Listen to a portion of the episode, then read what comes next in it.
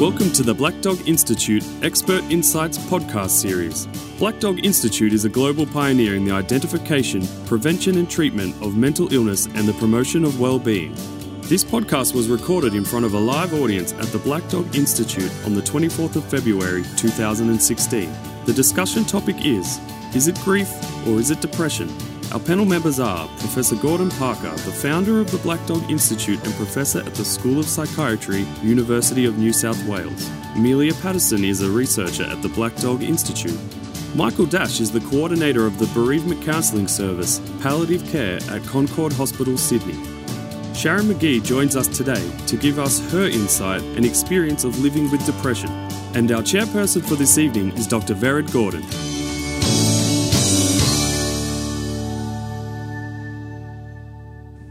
Firstly, to set the stage, Michael, I might ask you firstly to define grief for the purposes of our discussion tonight and perhaps outline for us some of the features that are characteristic of grief.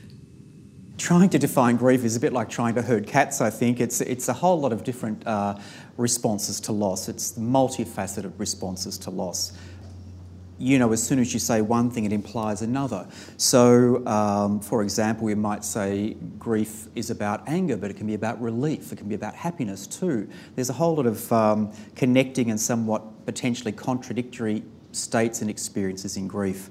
So, it's this multifaceted uh, reaction to loss. Generally speaking, the more important the loss, uh, the more important the connection, the relationship, the more enduring the relationship. Um, you know, the deeper and more extended the reactions to that loss. So, you know, I guess there's still a perhaps a sort of a popular conception that grief is just a collection of difficult emotions, and that's certainly true. But it's also a, whole collection of difficult somatic responses, particularly from, uh, for people from other cultures. Um, lots of ways of thinking uh, about your life and about the death and about yourself after somebody dies, so cognitive changes as well. Uh, very definitely some uh, existential or spiritual challenges come up for people who are grieving. What's the purpose of my life now? I was a wife, and when do I become a widow? Am I a widow now even though the person has died? Um, why would God let somebody who was such a good person die, particularly if that's a child?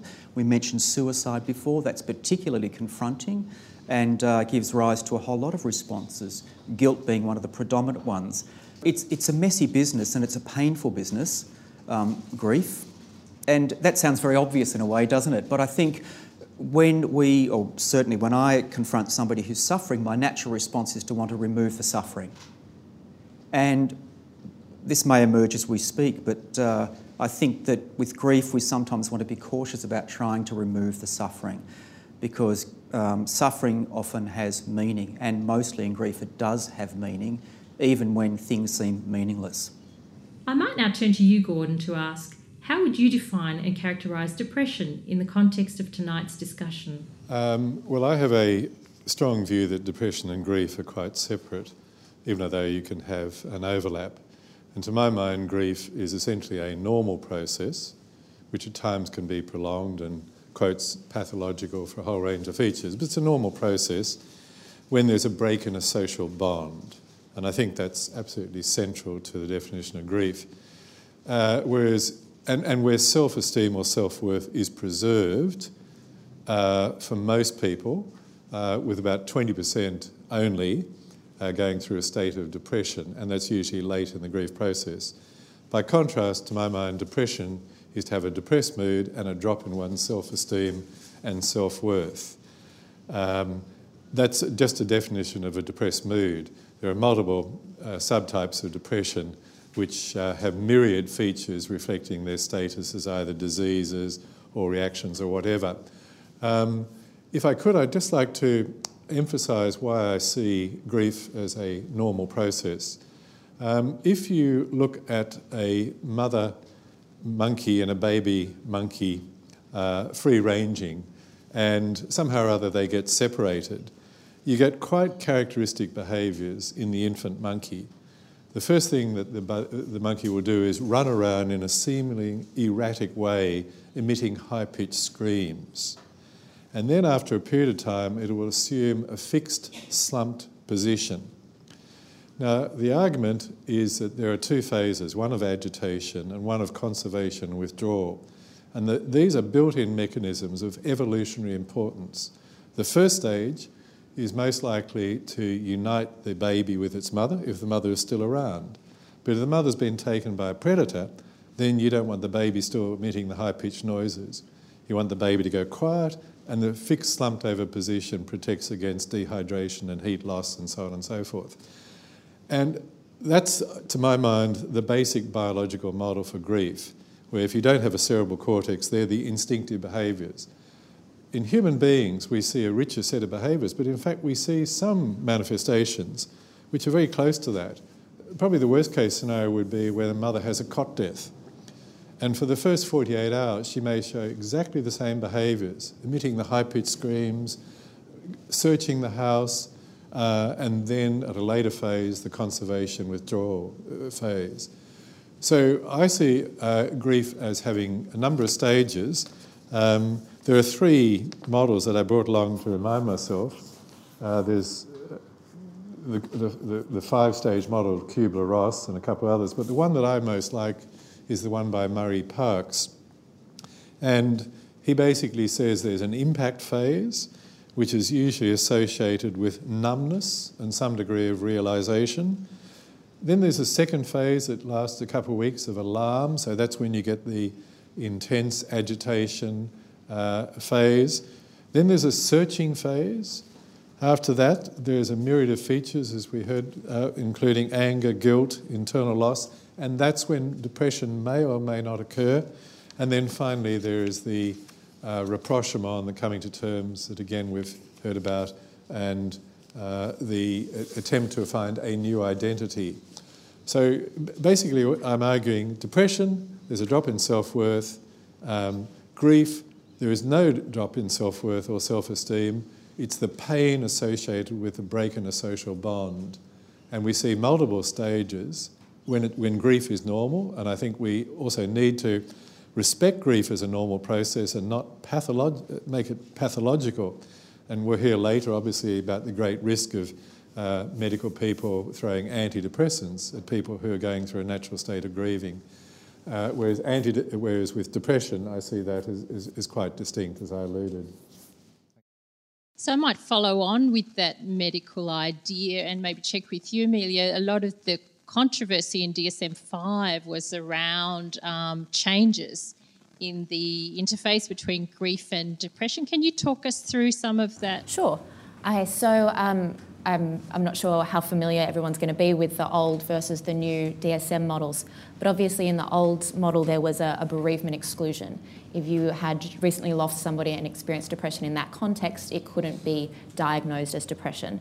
The new DSM um, has changed that model um, where they've now introduced, instead of a, an exclusion, an, an element of clinician judgment. So in instead of excluding people who've recently lost somebody from being diagnosed with depression under normal circumstances, they advocate for the use of clinician judgment in distinguishing whether they have both grief and depression or whether they have one or the other. So, the fundamental reasons that the DSM panel had for changing that diagnosis related to what they thought of as the similarity between um, grief related um, episodes of what would have classified as depression um, and other kind of life stress related episodes of depression. Um, and some research that they had access to um, saw a lot of similarities between grief related depression and other stress related depression. And that was their motivation for changing those criteria. Um, some research that's come out since then has kind of called a lot of that into question, um, especially by a researcher known as Wakefield, um, has done a lot of research on um, how grief-related depression is very different to other states of depression, especially in its um, prolonged risk. Um, so um, it's much less likely that there'll be another another episode of depression if the, the depression is primarily grief-related um, and it's associated with a lot less pathology than other states of depression. Um, and so that's where a lot of the criticism for the, um, the changes have come from. Um, could I just could I add to that? Uh, DSM-5 was actually proposing a far more dramatic merging of grief and depression, and that worried um, a large number of people. In fact, there end up being 20,000 people signing a protest against what DSM 5 was doing. So essentially, they're going to merge them. And the big concern was that people who went along to seek help with grief, uh, a normative process, as I've argued, essentially, would run the risk of within three minutes the doctor dropping his eyes and writing a script for an antidepressant. So this has been the most controversial DSM issue since uh, the second edition of DSM in modern days, where they took out homosexuality. And this really united a protest from the public and also from many professionals. So it was a very important battle to be won. While there's, there's that opportunity for clinical judgment, which was put in to reduce and address the, the public outcry about over medicalisation and false positive diagnoses, um, it does mean that people are eligible in the context of grief to be diagnosed with depression. Um, and so there is the possibility for that um, overdiagnosis is existing in DSM-5. I might check with you, Sharon. You've had a couple of experiences of loss. Can you talk us through maybe what those experiences were like for you and, and yeah, what? I've had two experiences mate, of, of grief and acute depression interlinked. And I think it, um, the first time was when my father died, and I was in my 20s. And um, the second time was later when um, the relationship that I was in, had been in for a long time, broke down and totally disintegrated. Um, and uh, I, uh, each situation, um, was a kind of borderline grief depression. And um, when my father died, I uh, didn't get depressed within the. Uh, I, I, I grieved kind of in a normal way, and I absolutely agree with Gordon that grief is a normal process. But um, what happened was I was also about to go overseas, and I uh, was overseas for probably about eight months and came back on the anniversary of my father's death um, and got back and it, things fell apart. Um, so it was kind of, I think, um, a difficult, um, a difficult moment because it was the anniversary of my father's death. He, he died the day after my birthday, so it was also linked with my birthday. And I came back from overseas after eight months, and my mother was not coping that well, really. Um, and uh, so, my, in each case, I had high levels of anxiety, I kind of not sleeping and not eating very well. And so, the initial kind of couple of weeks of feeling he's his loss in relation to my father and my partner my the end of my the relationship um, was kind of fairly, I guess, normal grieving, and then suddenly it kind of flicked over into something else, and my anxiety levels went much higher, and that's the sort of not eating, not sleeping, and um, finding it really hard to make decisions. Um, at simple decisions, you know, what to eat, what to buy in the shops, all that kind of stuff. I'm not really quite sure what when it shifted really, because uh, this, in both cases, is a number of years ago now. Um, but uh, there was just a point when when that flipped was also my feelings of self worth. I started to feel hopeless about life, powerless over what was going on, on what I was feeling, and feeling um, uh, feeling bad about myself, basically feeling and feeling suicidal associated with that. And that was, it was very hard for me to tell the difference between normal grief and and when it flipped over into depression, and I could only make that judgment based on other people's feedback, even if the other people didn't know that I was depressed. They knew something was wrong rather than necessarily kind of identifying it as depression. And when my mother died, um, and uh, I actually recently a friend of mine um, died, and I was at the funeral yesterday. And, neither, and when my mother died, I didn't get depressed, but I was able to grieve um, and allow myself space and time to grieve, which I think is very important because it is a normal process, but it's a painful process and a difficult one. And it goes in different ways, like you said. When you start to feel the worthlessness of depression, you kind of can't really tell. It's a very logical place to be, you know, uh, to feel that sense of worthlessness. And, you, you know, it's kind of like, well, I'm a bad person. And you can't, once you're in that, it's very hard to get out of it and you can't see out of it. You need other people, other people in various ways to let you know that that's not truth, that's not reality. It's how you feel, but it's not reality. And so that's where friends and family and professionals come into play. It's hard sometimes when you're in when you're really grieving to recognise that you will come out of it um, that it will end at some point in time, even if it feels when you're in, really in the pain of grief, and it feels it feels like it will never end, and so it's a good reminder from others. Can I just make a point there? Um, I think for many people, it's completely normal for grief to never end. Um, I think that there are so many parents who, who lose a child in whatever circumstances. And for the next five years, people come up to them and keep saying, Have you moved on yet? As if there's a finite period that you should reach. I think to lose a child is completely, we completely expected, if it was a good bond, that you would grieve forever.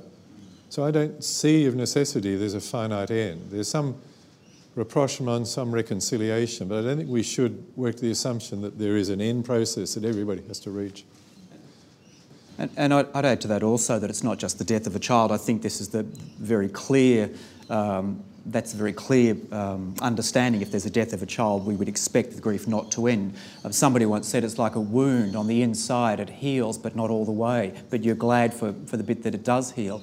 But I think the perception of of the death, what it means, the perception of the relationship, and other factors we'll talk about, mean that um, you know, if, if it's a husband or a wife who dies, or a brother or a grandmother, people can grieve also for the rest of their lives in the same way. It's, it probably happens less frequently than you might expect with a parent when a child dies, but nevertheless, in my experience, that's ac- absolutely very common. So the person's perce- perception of what the loss means to them, uh, that sort of inner feeling of the loss, uh, makes a huge difference. Uh, you know, I think Sharon's emphasised me the importance of approaching the death for us as health professionals being willi- willing to witness the pain with the person who's suffering because the reapproaching of the death over and the loss and the meaning of that over and over and over begins to make it more real. And of course, that's far more painful in the beginning, but it means there can be a sort of a relocation of the person from the outside with all the habits that have we've formed with that person to the inside. But we sort of have to know it's real. I sometimes say to people, it's like if we break our arm, we, we adjust very quickly. We know it's real, we can see that. But an absence, how do you get hold of that? It's a hole. We just know it by the stuff that's around it, the photos, the grave, and so forth. So being able to approach the death and acknowledge it with photos, um, going to the graveside, even for children, I think is tremendously important. But I wanted to ask you about worthlessness. You, you worthless. talked about flipping over into depression and, yeah. and how you felt worthless, and it seemed almost very logical to you as well. Yeah. Was, did you have a particular reason in your mind as to why you should feel worthless, or was it just sort of pervasive and it came out of nowhere? Um, both, really. When my father died, and I, I, I think the trigger there was feeling guilty um, about, about his death, even though it wasn't, he died from lung cancer, so it wasn't anything to do with me. But that I had gone away not long after his death, a few weeks later. And so I'd been away during, so it was a bit of guilt about my mother dealing with her grief, not quite alone, but without me there. So partly it was about guilt, and it was also, I think, because I'd detached from the loss. And so I kind of came back, and suddenly I realised he wasn't coming back. I wasn't able to get to know him or, sh- or him to get to know me as an adult. And so that was part of what produced the worthlessness. Um, in, uh, with people I see, um, certainly um, there's, there's a lot of guilt, there's a lot of self blame, and, and broadly speaking, feelings of worthlessness. So I asked one of my clients a couple of weeks ago who, who has been depressed in the past but says she's not depressed now but she's grieving. I said, What's the difference? And she said, Now there's a locus, before there wasn't. And so the guilt is about a sin of commission or omission. Usually, I should have, I didn't, why didn't I? And a lowered sense of self esteem. But there is a particular locus or reason in there. Whereas I think sometimes in depression, my experience you know, and what you're saying seems to suggest that it's much more pervasive and maybe it's harder to find a locus or a reason for, for it developing into something else again. But once again, it seems to be, for me, to be a bit co located, you know, and one can nudge into the other. I'm not sure how Gordon feels about that, given what you said earlier. Well, as I said um, earlier, um, the, the literature shows that only about 20% of people who are grieving go into a significant depression, and that's usually late in the process. And I think it probably does depend on how you process things. So you can have a relationship break up, and it may be that the woman who's left thinks the guy that left me is a total jerk. Now, she's neither going to get depressed or grieve. She's going to be delighted. So, you know, there's also the attribution. If you're in a relationship um, where um, you feel rejected because there was something about you that where your self-esteem has been diminished, then you will get depressed. You may have grieving as well, but the key thing I think does come back to the issue of depression is about drop in self-esteem, self-worth. And if in that process you lose your self-esteem, it's not merely a broken a social bond, it's a, a break in your self-worth, and that leads to the depression. Yep. Gordon, in your experience, how does grief progress to a clinical reactive kind of depression? Are a lot of conditions that we've described as reactive depression or diagnoses that we've given may actually be more grief states. So, for instance, um, I might have a female patient come in, she's been in a close relationship, and the guy walks out in her completely unexpected and is demeaning and diminishing. And she goes into a state, initial state of acute arousal. She doesn't sleep for the first week. She completely loses her appetite. She loses five kilograms in weight, just drops off her. She's walking around a corner. She thinks she's seen his red MX5, but it's not him. So she's hyper vigilant. And then after that, she goes into the withdrawal phase, lying in bed and incredibly depressed. Now, that is almost like the macaque study of the, you know, the young monkey. It's the agitation phase and then the conservation withdrawal. Now, we would diagnose that probably as reactive depression, but you could equally diagnose it, or not diagnose it, but because that's the wrong term, ascribe it to as a grief reaction. And certainly, when I was a young psychiatrist, um, and with scenarios like that, I might have put, say, a significant percentage on an antidepressant medication. And when I followed them up two or three weeks later, about 80% were better. Then I got smart and realised not to prescribe antidepressants. When I followed them up, about 90% were better. The point of the story is that, again, if it's a grief scenario, antidepressants are not the way to go. It's, and why would you have such a high success rate? Well, if you listen to a person, let them tell their story, let them take you through the agony and the stages, and you provide an appropriate sense of empathy and give them the sense that this is a process and they will, you know, move, move ahead, then I think you activate all the appropriate conditions for restitution and they, and they can move on. But more importantly, to come back to your question, as I say, I think it's worthy of considering many so called reactive depressions and saying, well, is it really a reactive depression or a grief state? And if it's a grief state, then no drugs. I, I just just add one point there. Um, you talked about uh, love being the, the, the major factor in uh, grief, but I would say attachment is the major factor in grief. Um, it's not, un- not that uncommon where it's been a completely ambivalent relationship. Um, if I think about a, a, woman whose father has died and, and she was abused by that very man as she was growing up, but still wants him to love her, and now he's gone, um, you know, there can be incredible grief there and anger and everything else that comes along with that, and possibly moving into depression. Um, so, so I think it's more about deep, abiding attachment. Love is mostly what we see, of course. A couple of questions that have arisen from the audience. Firstly, in relation to distinguishing between grief and depression, would you say that change self esteem is equally as important for adolescents? Or would you say there are some additional considerations there? And secondly, is this a transcultural phenomenon? Are there cultures where this may be less true, or there might be other things that are useful in distinguishing between the two? Uh, just very quickly, um, I think um, any uh, sentient adolescent is exactly the same um, self esteem, um, grief. Uh, the distinction holds as for adults, so I don't see a difference there. Um, in terms of the second part of your question, there's an issue there that we haven't touched on, and that is essentially the centrality of how differing societies and cultures approach grief and death. And I took part in a, an insight program at one stage that Jenny Brockie had, and there were some Nigerian women who, who had beaming faces six weeks, I think, after they had gone through just horrible deaths, multiple deaths in their family. And, and we know that in so many primitive cultures, that when somebody dies, there are a whole series of celebrations and rites to passage, and, and the community, everybody's encouraged to cry and get the feelings out. And when we compare that to the Western model, you know, stiff upper lip, etc., etc., huge difference, I think, in the processing grief. So we actually haven't touched on that issue, and yet it's probably one of the biggest factors in differentiating how people travel poorly with grief and how others move on to some degree more, more quickly. Whereas I don't think we see that distinction for, for, depression to anything like the same degree. One of the um, most common responses uh, in grief is the feeling of aloneness not just being lonely, but aloneness. And I think that also probably does segue into depression as well.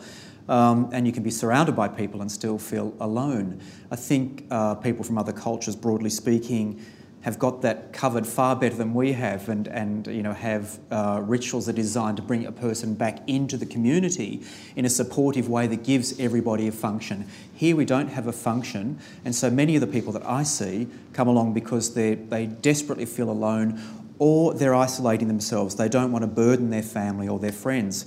Um, their friends and family may well want to be burdened, but they feel they can't do it. And so aloneness and lo- loneliness uh, feature prominently. So I think if we can redirect people towards appropriate supports, support them in going to the graveside, in you know going through the clothing, not having to throw it away, letting it sit there for a while, taking time over the ashes, um, calling other people in to work through um, the clothing with them uh, working out rituals and memorials that are group oriented as far as is appropriate for the person we're seeing, we're on the right track.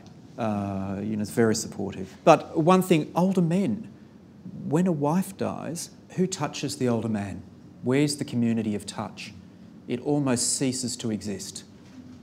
So, you know, this is how isolated we become, and many people live individually in an isolated sort of way. One of the um, uh, distinctions I had, one of the differences between my response to my mother's death and my response to my father's death was that I actually, for one thing, I was older and understood that, you know, death's part of life, but also because I was able to um, give myself space to grieve and not, and I allowed people to support me at, um, in different ways. And I really appreciated cards. Um, and at the end of last year, I'm doing a clean out at my house, and I was going through, I have the box with the cards when people sent cards um, and other things from people that I received when my mother died. And it was so lovely to, in reading those um, sympathy cards to kind of be reminded that these people had thought of me and those who knew my mother had thought of my mother. And it was a really lovely experience. I recommend sending people cards again um, because that's it doesn't quite, emails don't cut it, and Facebook doesn't cut it, and texting doesn't cut it. Cards do. There's something special about that. Even phone calls. I received a number of phone calls, and because you know you don't record your phone calls, so I haven't got that reminder. But um, so that was a sense of feeling thought of by people and connected. Whereas when my, my father died, only one of my friends came to the funeral. Family came to the funeral, but only one of my friends came to the funeral. And I had no recognition outside of the family that my father had died. Um, and so I didn't have a sense of other people caring about me. So I might ask all of you. Um, so we've talked a lot about the distinction, making sure that we can tell the difference between grief and depression, but they do sometimes co occur, um, as in Sharon's experience. What's different from a management perspective? So, if we're looking after someone who's also grieving and also experiencing depression, what's different about managing that scenario as opposed to just managing one or the other? That's a very difficult question because the overlap of symptoms is so great that in some ways management is very, very my experience is very similar. I guess our fallback in, in our service and um, the other ones I've worked in is we, we tend to keep supporting the person, but if we uh, form an opinion that there is something more going on, a form of depression, we would want to get call in somebody else far more expert than ourselves, who then might have access to medications as well. Um, and we would rely on something on their judgment as well. Um, and most of the bereavement counselling services around metropolitan Sydney work off self referral. So, by definition, people who come along and see us uh, have enough energy and vitality to, to make their way to us. And so, we're probably less likely to see people who are you know, extremely clinically depressed. Um, I'd like to hear what Gordon says about that because he has more experience than um, me in that um, area. Well, I've, I've certainly got personal views. I'm not sure they're valid or not, but if, as, if I see somebody with a so-called reactive depression that I, you know, gave the exemplar uh, a while back, you know, the 23-year-old girl who's been left by the guy in bad circumstances and she's had her self-worth demeaned and diminished and she's going through this acute reactive state, um, then my personal view is that that is like grief and therefore I wouldn't use an antidepressant drug. And I'd, I'd, I'd try and use all the non drug strategies and encourage her to use all the non drug strategies I could possibly think of. And I'd be really surprised if an antidepressant had any relevance at all. And yet, every now and again, I'll have a patient who will say to me, uh, an antidepressant was useful. That then says to me, well, why was it useful? Well, sometimes the SSRIs can be useful in that circumstance because the SSRIs, you know, the Prozacs and the Zolofts and whatever, are not just antidepressants. In fact, they're pretty weak antidepressants. They're actually much better as anti worry agents. And so they turn off emotional dysregulation. So I can understand why in some people they mute the grief process. But it's not really because they're hitting depression. The other side of the, story is when people have a history of biological depression, which we usually call melancholia, then sometimes um, the threshold for going into episode can be changed by stress. And therefore, um, it's not uncommon for me to see somebody who's had a normal grief process following a death of somebody they're close to, and then weeks, usually months down the track, slipping into a melancholic depression.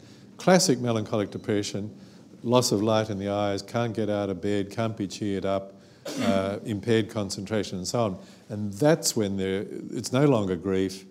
Grief may still be there, but you've now got a differing condition. You've now got your melancholic depression coming to the surface, and then I would go in boots and all with an antidepressant drug because that's the priority condition. So it's, it's a sequencing model to my mind. No, it's a, it's, a, it's a diagnostic issue at the front end, and then over time it's a sequencing model.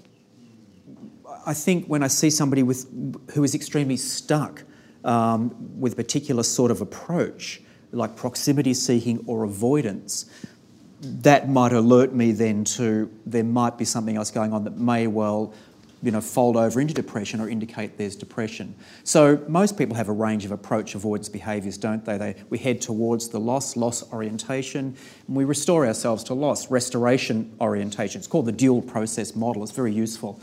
Um, and we'd see some sort of movement. Typically, when people are stressed and when they're, when they're grieving, they would move to, they play to their strengths. So they avoid more or they approach the loss more. And, and that's fairly typical, and that, that would ameliorate over time and soften, and you get some movement.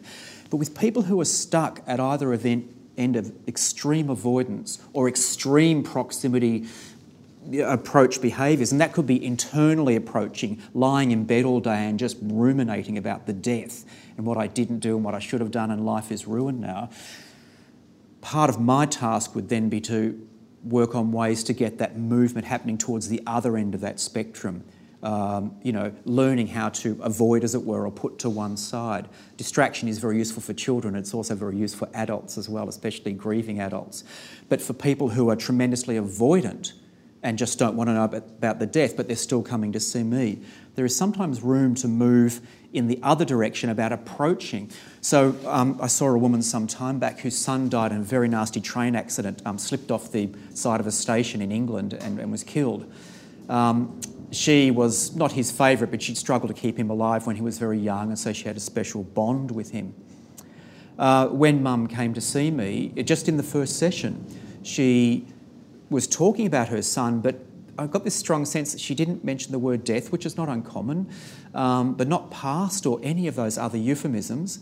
And so I haven't actually ever done this before, but I took my courage in my hands. I figured, well, she's come to see me. She wants to talk about her son. We're not really approaching the subject.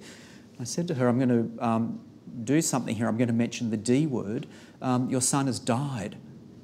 And so we moved from extreme avoidance to absolutely right into the middle of the, of, of, of the death itself.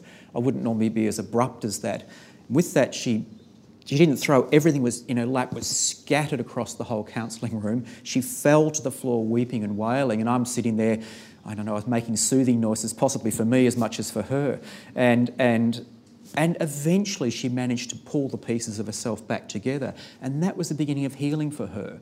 So this movement on this spectrum uh, was very important, and I think she was heading. I think she probably quite possibly would have flipped over into some sort of deeper depression. It, the extreme energy was, she was putting into not going to the death was just enervating for her. And I think she would have, she was lacking vitality to start with anyway. So we sort of cracked right open there. The estimates at the moment, are around 7 to 10% of people may uh, move towards having uh, really needing um, bereavement counselling, and probably only 2 or 3% might move towards a more complicated ongoing grief. That's still a large number of people, and it is complex. As bereavement counsellors, um, we know in the first session that we're doomed to fail. The person walks in through the door, and the one thing most of them want, we can't give them and that is to have that person with whom they have this intense attachment returned. And a lot of the sessions are, and a lot of the pain of approach, approach, approach is about learning over and over and over again that it's absolutely real and, to, and learning to tolerate the pain and making a commitment to living. So, for example, it's very common to have people say, I don't want to live. You know, if a bus hit me tomorrow, I'd be quite happy. If I didn't wake up, that'd be pretty good. Um, so to discern the difference between that and suicide, it's not that difficult, but that's one of the skills that might come into play quite commonly, and it goes on from there. So it, it, there are levels of complexity, and the ability to tolerate your distress for ourselves, and in a sense to not fix because grief itself doesn't need fixing, is is a challenge. I think. Yeah, it's, it's hard to run a six session program for, for grief was it helpful for you when you said you felt grief, grief, grief, then something changed and then you felt depressed? Was it helpful for you to have that recognised as depression? Did it make a difference? Um, yes, it did help, partly because then I could understand it. Um, and um, it helped me to kind of accept that I needed to develop strategies. So, medication helped. Um, but the medication really is only a starting point. Um, so it helped me to start to sleep better and eat better. and hence think more clearly and not be so confused about everything. Um, but it's that's a starting point, and then it's uh, uh because somebody had defined it as depression. Um, I was able then to go, well, really, now it's a matter of developing strategies and ways of coping and ways of rebuilding my life. Um, so, yeah, that was actually important to recognise that this wasn't simply grief. Was there a downside to being told now you had depression as opposed to grieving? There could be a downside. I think it depends on the individual because it, it can be the kind of stigma, and that's what I. So for me personally, I found the stigma associated with depression and other forms of mental distress um, problematic, and certainly in my workplace. We did actually ask in one of our studies. Um, we did a big study and we talked to people about experiences in their life. Um, and we went through kind of their worst emotional experiences, be it grief, be it depression, it didn't really matter what it was, but we talked to them about that. And one of the things we asked them at the end of that study is how would you have felt if somebody had diagnosed you in that moment with depression because of those experiences? And we got this really broad, um, we've never published this data, we probably should. Um, really broad kind of um, reflection of how people responded emotionally to that. So everything from I wish somebody had said that to me, it would have been really helpful, I would have felt really relieved, to there's really irate, angry um, responses with somebody in the room telling me that's ridiculous. I would never trust a GP that said that to me. And it's a really, again, we didn't necessarily ask them why they would have responded that way, but it seemed to tie into kind of the story that they had been telling themselves about that experience um, and how they had been conceptualizing it to themselves. So if they conceptualized it as there was something wrong, they were, seemed to be much more comfortable with the concept of that being depression and they seemed to be open to the terminology. If they were conceptualizing it as kind of they were doing what anybody else would have done in those circumstances, even when they would have met criteria for depression, often they were quite kind of resistant to the concept. Um, so there was this really big variation. Thank you so much for being here today, and let's thank our wonderful panel who gave so much of themselves tonight and shed so much light on this issue. Thank you for listening to the Black Dog Institute podcast series. If you want to hear more about podcasts, subscribe to the series on iTunes, Google Play, or as a direct download from our website. If you are interested in knowing more about our educational programs and research, please visit our website at blackdog.org.au.